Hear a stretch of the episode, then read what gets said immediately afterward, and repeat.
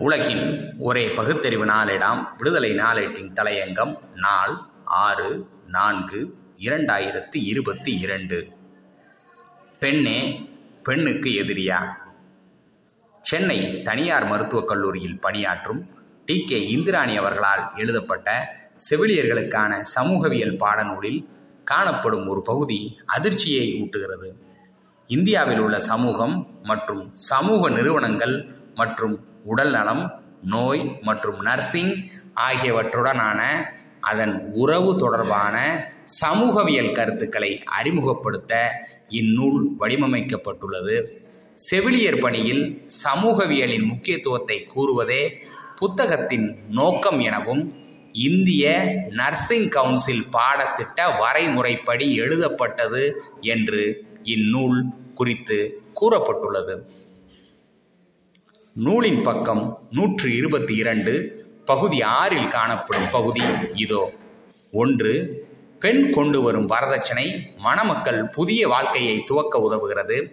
வீட்டிற்கு தேவையான அனைத்தையும் வரதட்சணையாக பெறுவதால் நன்மையே. இரண்டு பார்ப்பதற்கு அழகு இல்லாத பெண்களுக்கு வரதட்சணை தருவதன் மூலம் திருமணம் நடைபெறுகிறது.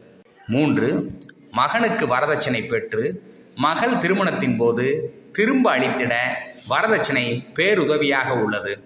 இத்தகைய பிற்போக்கு பெண்ணடிமைத்தனத்தை ஊக்குவிக்கும் கருத்துக்களை தாங்கிய நூல்தான் செவிலியர்களுக்கு பாடநூலாக உள்ளது. பாடநூல் என்று வரும்போது அதை பற்றி மேற்பார்வையிடவோ பரிசீலிக்கவோ அமைப்பு ரீதியான ஏற்பாடு எதுவும் கிடையாதா? எதை வேண்டுமானாலும் எழுதி பாடத்திட்டத்தில் திணித்து விடலாமா? பெண் கொண்டு வரும் வரதட்சணை மூலம்தான் அந்த குடும்பம் செழிக்குமா?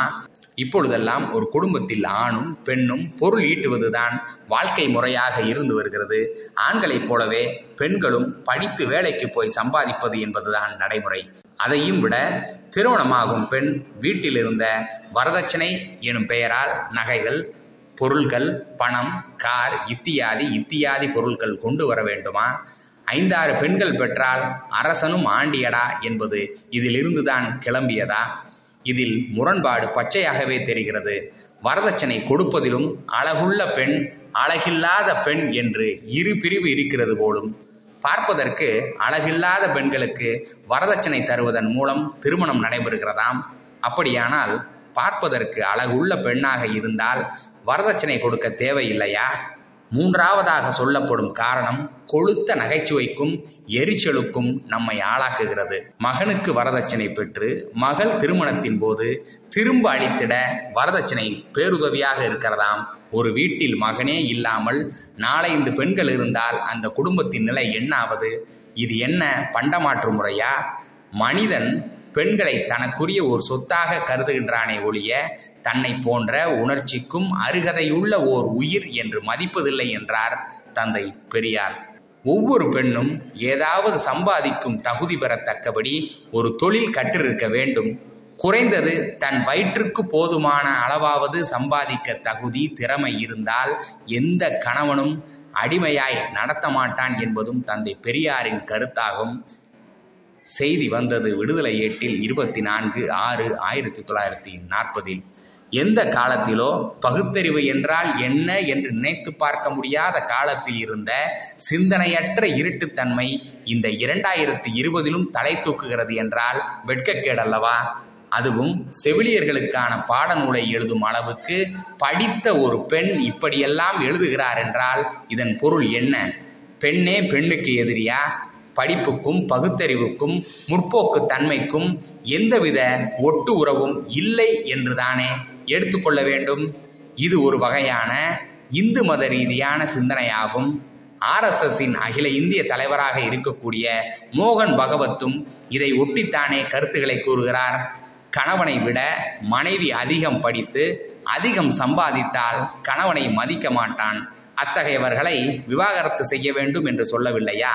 உச்சநீதிமன்ற தலைமை நீதிபதியாக இருந்த ரங்கநாத் மிஸ்ரா பெண்களை பார்த்து கோ ஹோம் வீட்டு வேலையை பாருங்கள் என்று சொல்லவில்லையா?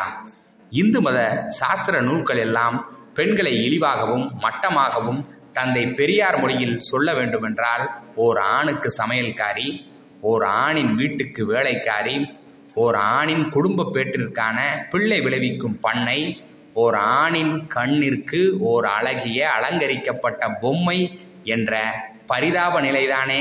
இந்த இருபத்தி ஓராம் நூற்றாண்டிலும் மனு தர்மத்தை கட்டிக்கொண்டு அழும் கூட்டம் அதுவும் படித்த கூட்டம் இருக்கத்தானே செய்கிறது. தந்தை பெரியார் சொல்லுவது போல ஆணும் பெண்ணும் சில அங்கங்களில் வேறுபாடு உள்ளவர்களாக இருக்கலாம். உரிமை என்று வரும்போது பெண்ணும் ஆணும் சரிநிகர் சமமே. இது கல்லின் மேல் பொறிக்கப்பட்ட எழுத்தாகும். நன்றி வணக்கம்.